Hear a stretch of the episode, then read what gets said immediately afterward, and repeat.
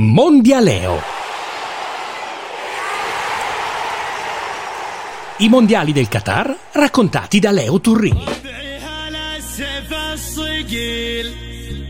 ربعي مزف انت الدخيل ولاني لا شب الفتيل قطع على عيالها اصقر بالجو اعتلت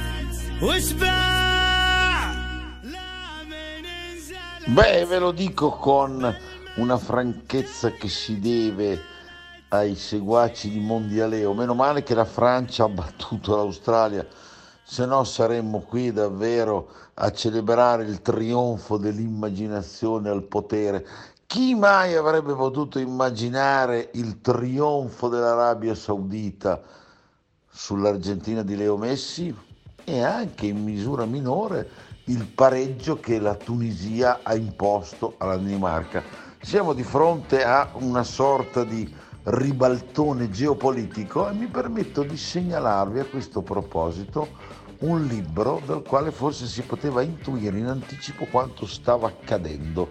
Si chiama questo libro pubblicato da Feltrinelli Le nuove guerre del calcio e lo ha scritto Marco Bellinazzo che è un bravissimo giornalista, un caro collega, il quale, ripeto, prima di altri ha intuito come questo mondiale in Qatar non fosse solo un affare, un business, una faccenda economica.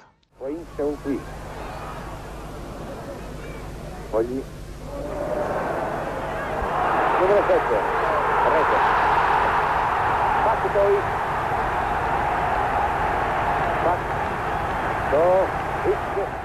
Comunque noi italiani abbiamo poco da godere per le disavventure degli argentini perché vi ho appena fatto sentire quello che accadde nel 1966, fu un evento storico, entrò anche nel vocabolario comune della nazione.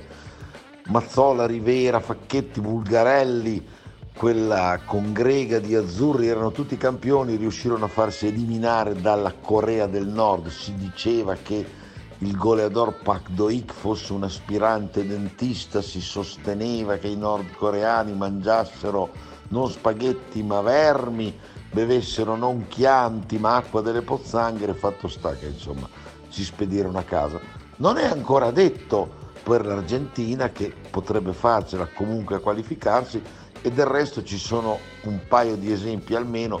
La Germania di Rummenigge nell'82 venne travolta dall'Algeria al debutto ma arrivò fino alla finale e la stessa cosa accadde anche, pensate un po', per un'altra Argentina, quella di Maradona, al Mondiale Italiano del 1990, venne sconfitta al debutto dal Camerun, ma si giocò il titolo proprio contro i tedeschi a Roma.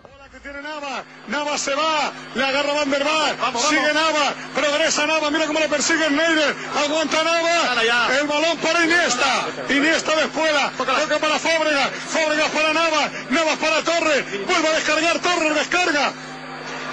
Ah, mira Fábregas, Fábregas para Iniesta, Iniesta chuta.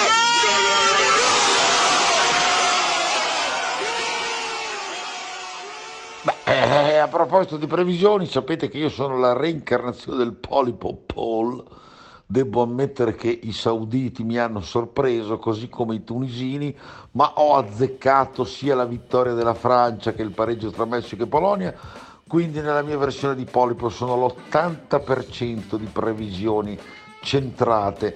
Detto questo, vi ho fatto ascoltare il racconto memorabile del gol di Iniesta che assegnò alla Spagna il mondiale del 2010 in Sudafrica, io ero là, ero alla finale, tra l'altro si fanno tanti discorsi sulla politica abbinata al pallone in generale, eccetera.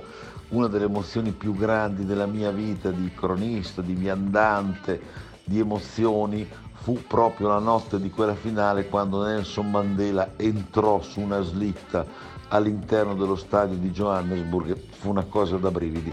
Però insomma non dobbiamo diciamo così, confondere la grandezza della nobiltà con quelle che sono le piccole cose del campo, quindi io vi saluto lasciandovi i quattro pronostici per le partite del mercoledì e vi dico che la Germania pareggerà col Giappone. La Spagna, dato che abbiamo evocato Iniesta, batterà la Costa Rica, ci mancherebbe altro, così come il Belgio supererà il Canada, mentre su Marocco-Croazia di nuovo sono per il pareggio.